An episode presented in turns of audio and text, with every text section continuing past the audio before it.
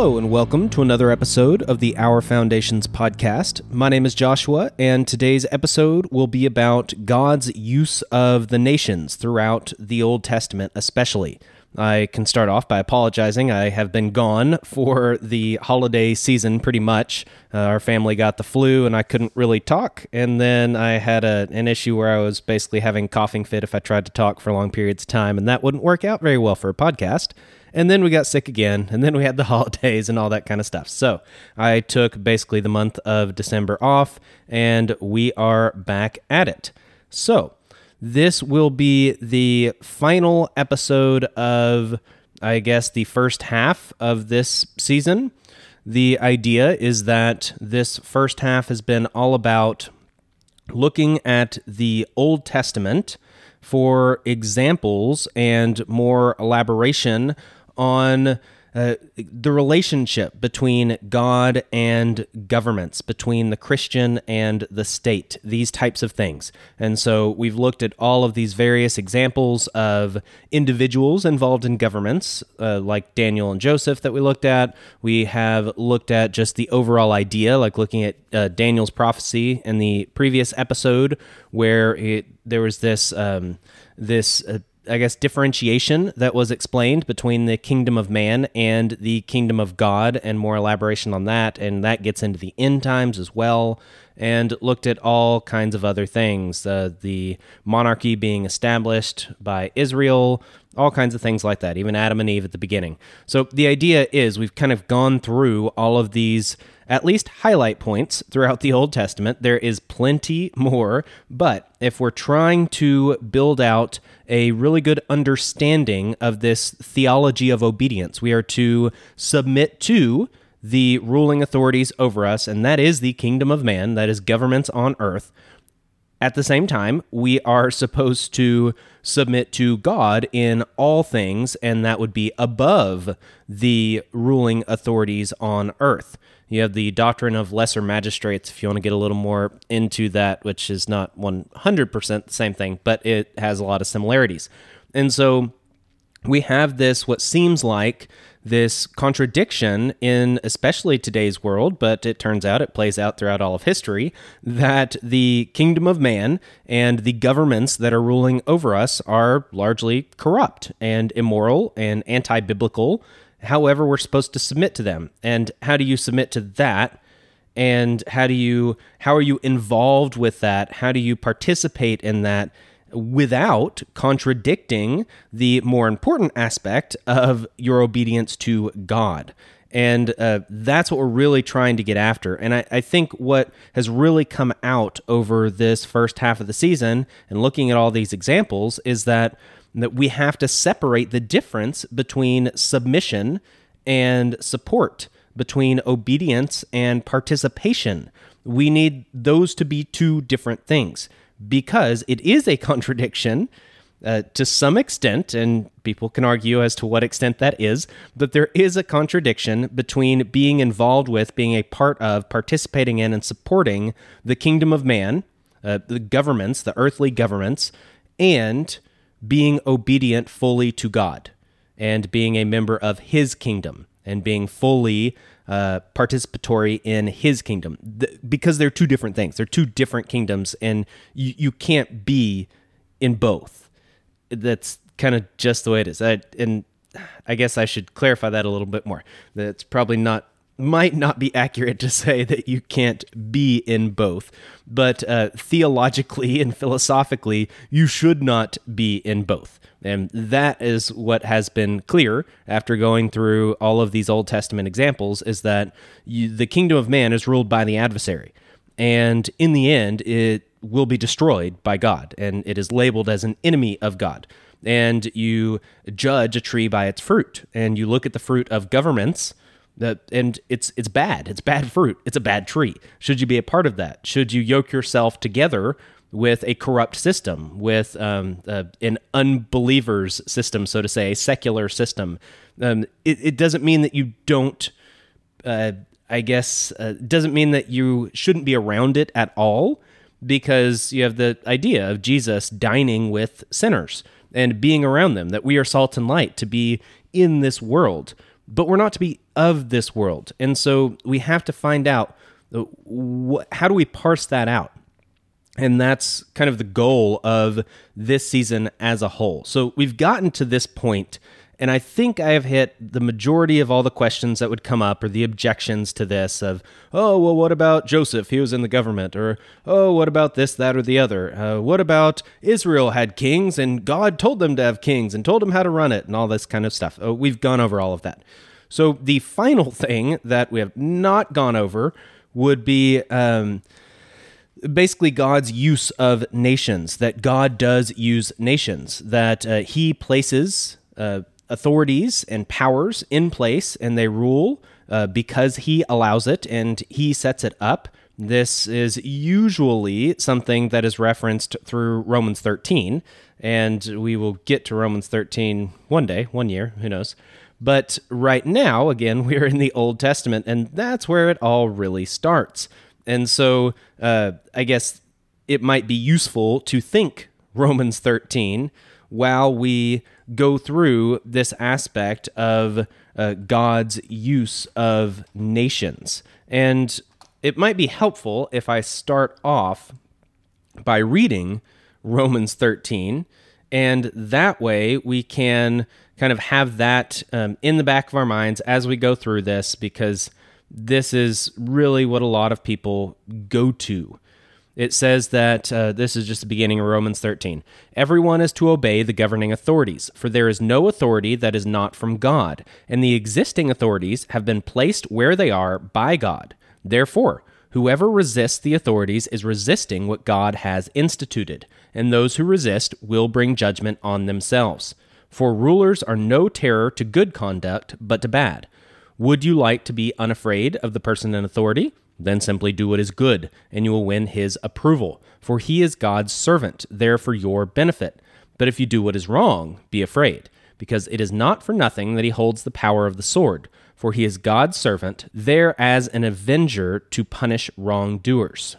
So, again, Romans 13 is not the focus of this episode, and I probably won't get back to it at all. And there's a lot to get to in that, even in just those first few verses of the chapter. There, uh, yeah, there's a lot to do. And we will do a whole episode or more just on Romans 13. Probably do Romans 12 and maybe even get into 14. But we will get to that at some point, hopefully. That is nowhere in the near future. So, in the meantime, we will stick with the Old Testament. But again, to uh, basically give an idea of where these objections come from, people say, oh, well, God set up these governments. God puts these people in power. God says that they are his servant and we should obey them. Therefore, they are good, and we should do our best to uh, make the government better and make it honor God's laws. And we should vote real hard. We should be politicians, put Christians in government. You know, this is where people go with it. And I'm not saying that that has any kind of bad intentions at all, but as you probably have noticed uh, through the course of this season, there are some contradictions with that. Uh, and so you get to this point where you can show them that, hey, that this doesn't really line up with scripture. Uh, but they would say, oh, but this says, you know, all of these things. And so where I would go is this episode God's use of nations because Romans 13, what it says there about God setting people in power, God using them, they are his servants, none of this is new. Uh, guess what? None of the New Testament is new. It, it, it is all based on the Old Testament. It is all based on the law. It's all based on the principles of God. God does not change. And yeah, so let's go back to uh, something where we can get a little more out of this about God using nations. So while you can confidently say that the kingdom of man is opposed to the kingdom of God, there is also clear evidence that God still uses these nations and peoples who are opposed to him for his own plans and purposes. He is truly sovereign over all and exercises his will and often punishment through the pagan kingdoms of the earth. This does not make these kingdoms godly or righteous or worthy of support. It does, however, put us in the position of not being able to justifiably rebel from them as a whole, because again, we are to obey them and submit to them.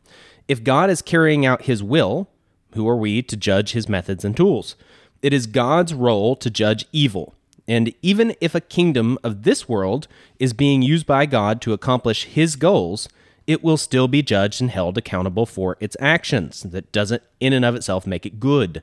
The same is true of us for those who rebel against God's decrees to submit and love, not only in regards to our authorities in the church, but also secular authorities, so long as doing so does not contradict our submission and love to God. Again, the theology of obedience there. You are to obey your rulers. You are over and above that to obey God. So make sure that ruling that obeying your rulers does not contradict uh, obeying God. Uh, that's the hierarchy there. The following verses that I will get into are some examples of God using nations for his purposes, while it is still clear that they do not follow him overall. They are referred to as, quote, the rod of my anger, or, quote, my servant, or, quote, the wrath of the Lord, and, quote, my shepherd. This is in no way to say that uh, Assyria or Babylon or Babylon's enemies or Cyrus or any of these people and kingdoms are godly, or to say that they are worthy of support. Not in any way. To quote the final verse that's in this list, it is, quote, I form the light and create darkness. I make peace and create evil. I, the Lord, do all these things. God being sovereign over all and directing even evil people and beings does not make those evil people or ungodly institutions good. And I'm sorry if it feels like I'm belaboring this point, but it, it deserves belaboring. We do not support them just because they are God's tools, or He established them as an authority. Those are not reasons reasons to support. We are to recognize their evil, even if used by God, and distance ourselves from it. We do not resist the evil when used as God's tool because it is directed by God. But we also don't join the evil because evil is never to be embraced. We are to stay away from evil. So uh, when you look at it this way, there is no dichotomy. There is no contradiction. There is no problem or issue or complication. It, it's it's fairly simple and pretty clear the problem is more of a problem of perception and indoctrination and these types of things where it seems at first glance that that oh no that's not right. And you know that that sounds like rebellious talk or that sounds pretty fringe or something like that when in reality it's just very clearly the theology of obedience that is laid out in scripture. That's where it is. So let's get into some of these verses and i'm just going to read them some of them are pretty long they uh, come from various parts of the Old Testament, and these are the examples. I guess mostly, I guess it's Isaiah and Jeremiah, the ones I pulled out. But um, these are the examples where God talks about using nations. And uh, again, this is where people uh, they pull usually from Romans 13, but it's the same principle of saying that oh well God set them up and God put them in power and God is using them. God's saying that they're His servants. They're saying to obey them. So therefore, uh, we should be a part of them and we should join them and we should vote and we should do all these things. And um, one does not necessarily uh, follow from the other. So let's uh, go to where this originates in the Old Testament and uh, go through what God actually says about it. So, this first section is Isaiah 10, verses 5 through 14. Woe to Assyria, the rod of my anger, the staff in their hands is my fury. Against a godless nation I send them, and against the people of my wrath I command him to take the spoil and seize plunder, and to tread them down like the mire of the streets. But he does not so intend, and his heart does not so think. But it is in his heart to destroy and to cut off nations, not a few. For he says, Are not my commanders all kings? Is not Calno like Carchemish? Is not Hamath like Arpad? Is not Samaria like Damascus? As my hand has reached to the kingdoms of the idols, whose carved images were greater than those of Jerusalem and Samaria, shall I not do to Jerusalem and her idols as I have done to Samaria and her images?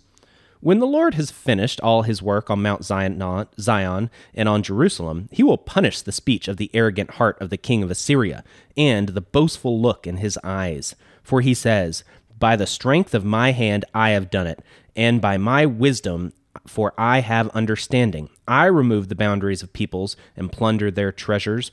Like a bull, I bring down those who sit on thrones. My hand has found, like a nest, the wealth of the peoples. And as one gathers eggs that have been forsaken, so I have gathered all the earth. And there was none that moved a wing, or opened the mouth, or chirped. Shall the axe boast over him who hews with it, or the saw magnify itself against him who wields it, as if a rod should wield him who lifts it, or as if a staff should lift him who is not wood? And I'll stop there.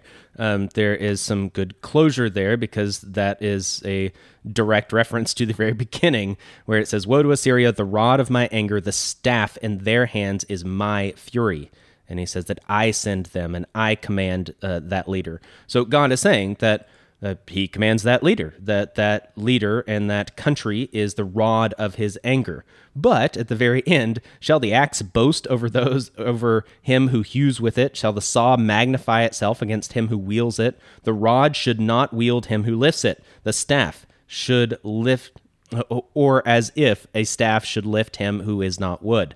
Um, it's it's saying that just because the tool does a thing and the tool wielder um, is the one that orchestrates it, it doesn't mean that the tool should be magnified or um, should impart really anything to it. The tool is just a tool, and the tool is being used by the tool wielder. So if you really want some meaning and you want the intentions and you want those things, you got to go to the tool wielder, not to the tool. And he does specifically uh, call this out that even though he is using Assyria and its leader to carry out God's will, even though God is doing this, the leader himself is not intentionally doing that because it says, um, But he does not so intend, and his heart does not so think, but it is in his heart to destroy and to cut off nations, not a few and then uh, goes into the boasting of the king and the things that he says, and uh, that maybe he'll go after Jerusalem and Samaria as well, because uh, you know, isn't he so great? And God saying, well, no, and that he will be punished in the end, and that's the other thing that uh, God says later on is that when the Lord has finished all his work on Mount Zion and on Jerusalem, he will punish the speech of the arrogant heart of the king of Assyria and the boastful look in his eyes.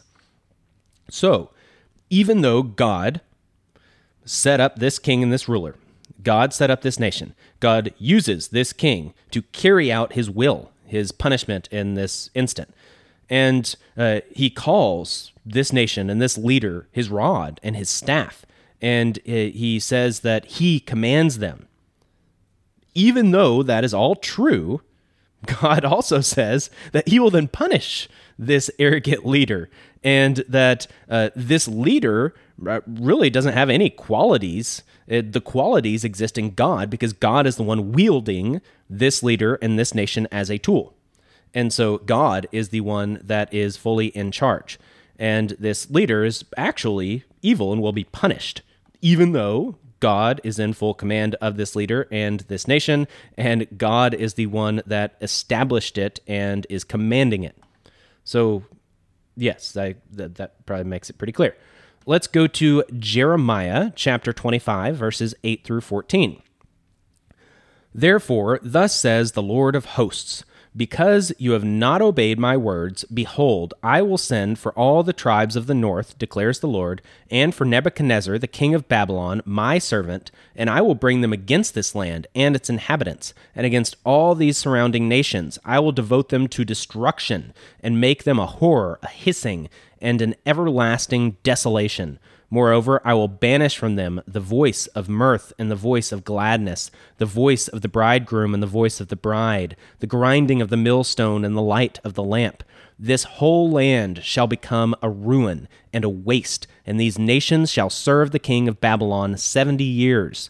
Then, after seventy years are completed, I will punish the king of Babylon and that nation, the land of the Chaldeans, for their iniquity, declares the Lord, making the land an everlasting waste. I will bring upon that land all of the words I have uttered against it, everything written in this book which Jeremiah prophesied against all the nations. For many nations and great kings shall make slaves even of them, and I will recompense them according to their deeds and the work of their hands. And yeah, I might get into the next one debating here. Okay, because I think it is still about Babylon. We'll get into the next one next in case there's something different. Uh, the point here, and what I just read, was that uh, God is bringing Nebuchadnezzar, the king of Babylon, and um, he's overall referring to the entire nation, he's bringing Babylon against the land and its inhabitants and all the surrounding nations. So he is commanding and leading and he is orchestrating this where Nebuchadnezzar and his armies are going to come in and take over other nations. So God is in charge overall at a macro level of the nation of Babylon and of its king. Uh, and he even calls Nebuchadnezzar specifically my servant. Nebuchadnezzar, the king of Babylon, my servant. Uh, so, again, going back to Romans 13, I guess it is worth referencing many times, uh, it does say that the that we should submit to the ruling authorities that they are his servant put there for certain reasons to do certain things for god. Yes that's exactly what jeremiah is saying about nebuchadnezzar that he is god's servant uh, put there for for reasons of god's that god is going to use him as his servant to uh, carry out god's will. So yeah that's a, yeah direct parallel there. So uh, let me just get into the next section of Jeremiah and see what it is that we're pulling out of that. Jeremiah chapter 50, verses 9 through 16. For behold, I am stirring up and bringing against Babylon a gathering of great nations from the north country, and they shall array themselves against her. From there she shall be taken. Their arrows are like a skilled warrior who does not return empty handed. Chaldea shall be plundered, all who plunder her shall be sated, declares the Lord. Though you rejoice, though you exult, O plunderers of my heritage, though you frolic like a heifer in the pasture and neigh like stallions, your mother shall be utterly shamed, and she who bore you shall be disgraced. Behold, she shall be the last of the nations, a wilderness, a dry land, and a desert, because the wrath of the Lord she shall not be inhabited, but shall be an utter desolation. Everyone who passes by Babylon shall be appalled and hiss because of all her wounds. Set yourselves in array against Babylon all around. All you who bend the bow, shoot at her, spare no arrows, for she has sinned against the Lord. Raise a shout against her all around. She has surrendered. Her bulwarks have fallen. Her walls are thrown down. For this is the vengeance of the Lord. Take vengeance on her. Do to her as she has done. Cut off from Babylon the sower and the one who handles the sickle in time of harvest because of the sword of the oppressor, every one shall turn to his own people, and every one shall flee to his own land.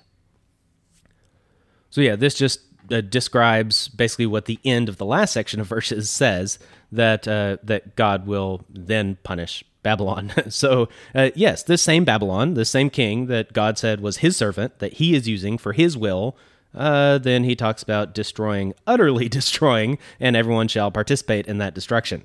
And uh, uh, I will clarify, I guess, that um, this is God prophesying through a prophet and directly telling people to rebel against Babylon at this certain point in time. And at other points in time, he specifically told the people uh, through prophecy to obey and submit to Babylon. So don't get any ideas that, oh, we should overthrow the government. Uh, no, I, I do not think that God is going to directly tell anybody to take up arms against any nations in the modern time. Uh, in fact, in the end times, as we found out in Daniel's prophecy, it is Christ who is the one that destroys them. It, it's the stone that destroys uh, the nations, and that they are his enemies, and he will take care of them as he sees fit. And if he directly tells Christians to do so, then so be it. And when we see God coming, and uh, apparently there's no way we'll be able to miss that, um, then we can figure that out. But that has not happened as of this point. So we are not going to worry about that. The point is just that Babylon is God's servant, that Nebuchadnezzar is his servant, carrying out his will, and yet, in the end, uh, Babylon is evil, does evil things, and will be judged according to its deeds. So, and and all the people are to participate in its destruction. Uh, the next section is Isaiah, and I kind of split this up because there are different sections that are worth covering. So it's Isaiah 44, verse 24, then 44, verse 28, then v- chapter 45, verses 1 through 6. So um, it just added a little bit of context, and the in between part didn't really have any relevant context at all. So, uh, starting at the beginning in the section of verses I listed. Thus says the Lord your Redeemer, who formed you from the womb.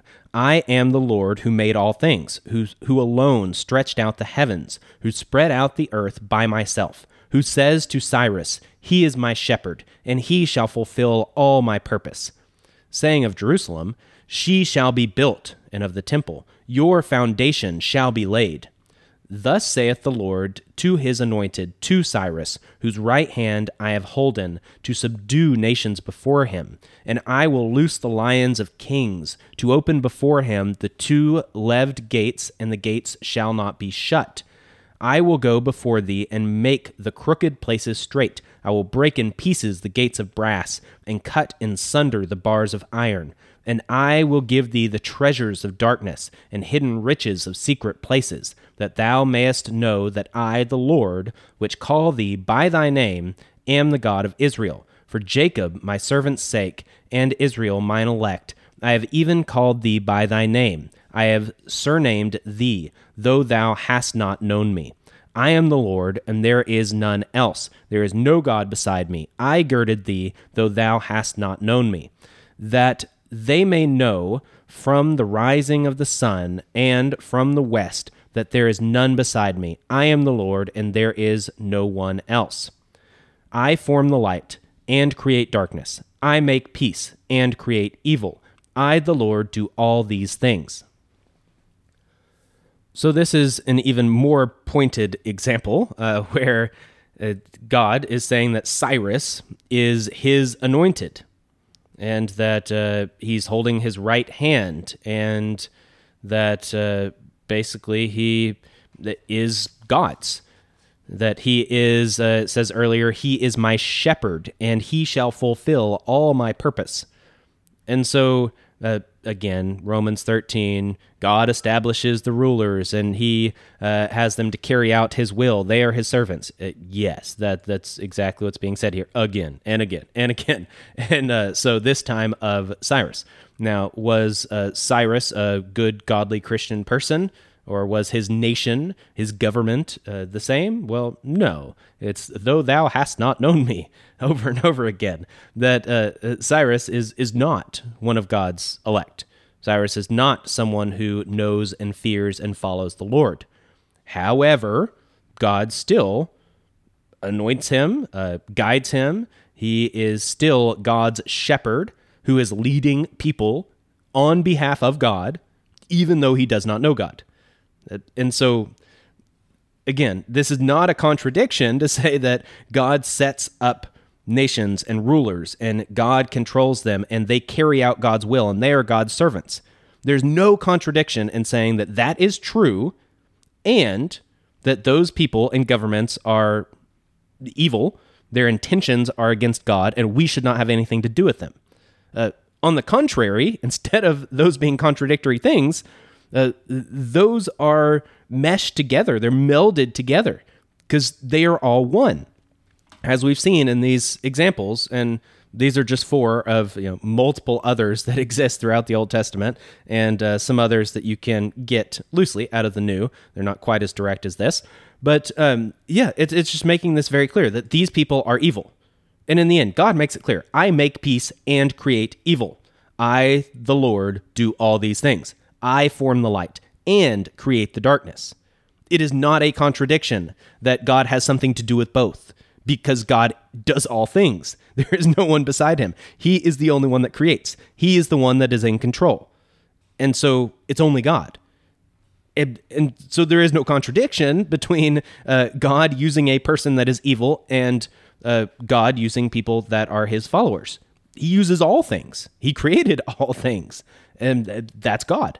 And so we just need to recognize that and realize that that these things support each other. They are not contradictions of each other. It's kind of like people that say Paul contradicts Yeshua, and in reality, they actually um, they build on each other. Paul builds on Yeshua overall, and so. Uh, yeah, I, I, don't think there's any point in getting into any more of this. Uh, I think that very clearly uh, kind of lays it out. And again, it's not that, and I'm trying to bring up these things, these objections that people have towards what I am calling the theology of obedience. And it's not that most people would go back to the Old Testament and say, "Oh, God used the king of Assyria, and uh, and therefore we should obey our governments too." No, people generally recognize that uh, these kings were evil, and so they they don't typically bring those up as examples of why we should um, obey and be a part of our governments. Uh, however, they do use Romans 13, which says the exact same thing. It just doesn't have the same context and the same elaboration uh, which uh, handy enough for folks. It it leaves a lot to be desired. So we have to go to this to get a better example, a better explanation, more elaboration on this, so that we can understand it better and understand it fully. And the, most of this was God speaking. So it's not like there's some you know interpretation issue. We're missing some of the context. Uh, oh, it was just this person that was talking about this point of view. No, this is God, and He's being very clear and there's not really any getting around it. It's like going to uh, the verse in Samuel where uh, God says that having a king is a rejection of himself. That's God himself saying that, and he's being very clear that, uh, yeah, that having that king is a rejection. Even though God told them how the kingship, the monarchy, should uh, operate, and he told them how to do it. Again, that's not a contradiction that having that monarchy is a rejection of God even though it's a rejection of God, God still controls all things. God still has something to say about all different things. And uh, God can still say that, hey, even though you're rejecting me and going this route, um, at least go this direction. If you're going to do it, this is the way you should do it. And uh, the same, uh, and I didn't have the specific examples here, but the same is true in the Old Testament with these other nations and rulers. There are plenty of times where God uses them, He directs them, He has them do certain things, and then not because they are good, but uh, uh usually they are not, they're very evil. But God then tells them to stop or to go after this certain nation or to do certain things. And so God is still directing them. That doesn't mean that they're good. Just means that God's directing them. They're a tool, and tools aren't necessarily good or bad. They're just tools. And so, uh, yeah, if you want to judge whether a tool is good or bad, you look at its actions. And since the tool is a living being, you can judge by their actions, their intentions, and their words, and you get their intentions through their words. And since we can see their actions and we have their words, we can tell that, yeah, they're evil. And that's just the way it is. So I will stop here. I think we've gone over this uh, plenty. And uh, I'm just going to leave it off here and we'll get into the next section next time. And the next section is more commentary focused. So we've looked at kind of this macro perspective. We looked at the history. We've looked all through the Old Testament, these certain examples, uh, certain people, certain times, all of these things. And w- I think we've got this foundation down of the fact that there is this difference between the kingdom of man and kingdom of God. They are opposed to each other. However, we are still su- to submit to the kingdom of man, have an influence there um, in the form of salt and light. Uh, but our allegiance is to the kingdom of God, which is ultimately against the kingdom of man, even though God uses the kingdom of man. And again, we, we've gone through all of these things that at first glance might seem contradictory or complicated or something. In reality, they're fairly common sense when you put everything together. And so we've done that. That's the first half. Now we're getting into commentary on more specific teaching and this will become coming uh, pretty much exclusively from Yeshua at first. It's going to be all about the Sermon on the Mount. Uh, however, we're going to back up a little bit and start with the temptations of Yeshua and then get into the Sermon on the Mount, where we can elaborate on these temptations. You know, one of those being uh, Satan saying that he'll give uh, Yeshua all the kingdoms of the earth. And so, yeah, that's pretty relevant to looking at this relationship between the state and uh, God and man. And uh, then we get into uh, the verses about salt and light, which I've referenced many times. And there's a lot to be said about that. And so as I get into these, there is some general commentary, but a lot of it is still trying to focus on this perspective of the theology of obedience. Um, that's that's the main goal. And so uh, we're trying to focus on things related to that, but we will touch on many other things. And there's a lot to get into. So there's a lot of commentary on a lot of things. It's getting a little more specific. Think of this more akin to like a Bible study type deal uh, than um, a typical macro sermon kind of a thing. Even though I am not specifically doing a Bible study and I have not specifically been doing sermons, um, uh, that's more of the feel. And so uh, that's what we'll get into next time. Uh, I do want to say thank you very much for those of you that are still supporting the show, especially uh, mainly on Patreon. We have one person on Subscribestar, still two maybe on Subscribestar still. Um, but there are uh, plenty of patrons that are still hanging in there. We had a few that have left over the past few months. Um, most of them, I think a lot of them came on uh, when I did a series with Vin Armani, and that was really popular at the time, and a lot of people rushed in. Um, and then I think a lot of those have faded back out, but a few have stayed. Um, and we have gotten to new patrons. So we have Jacob, and we have Modern Retro Radio, and both of them have uh, become new patrons since the previous episode. And so, thank you very much um, to you guys. I really appreciate that. That is, uh, again, how I pay for the show and all things. So, if either one of you two want to get any of the perks associated with your subscription, if it has one, I don't remember what level you subscribed at. Some of them have perks. And um, if you have perks that are owed to you and you would like them, then email me and let me know uh, specifically what you want, and we can uh, continue from there. And if anybody else is interested in supporting this show and supporting uh, what I'm doing here, then I would really appreciate uh, anyone to sign up. And you can go to the Patreon page or Subscribestar. They're both in the links for the show notes. And um, again, it would be really appreciated if you would uh, help to support this and help to chip in to make this a thing that lasts for a long period of time because I would like this to, you know, even if I were to stop doing the show at some point, I'd like it to still be available to everyone, which means I would still be paying for it and paying for the hosting fees and such, even if I wasn't still creating content. And so, uh, no matter what, I would like this to be something that is self perpetuating and continues on. So, if there are any other uh, comments, questions, anything else that you have, feel free to reach out via email at ourfoundations at protonmail.com you can check out the website for things. You can follow on Twitter at FoundationsPC or reach out in whatever other way you can figure out. And so, with that, I'm out of here. Peace. This has been our Foundations podcast. Goodbye. Thank you for listening. Goodbye. bye bye.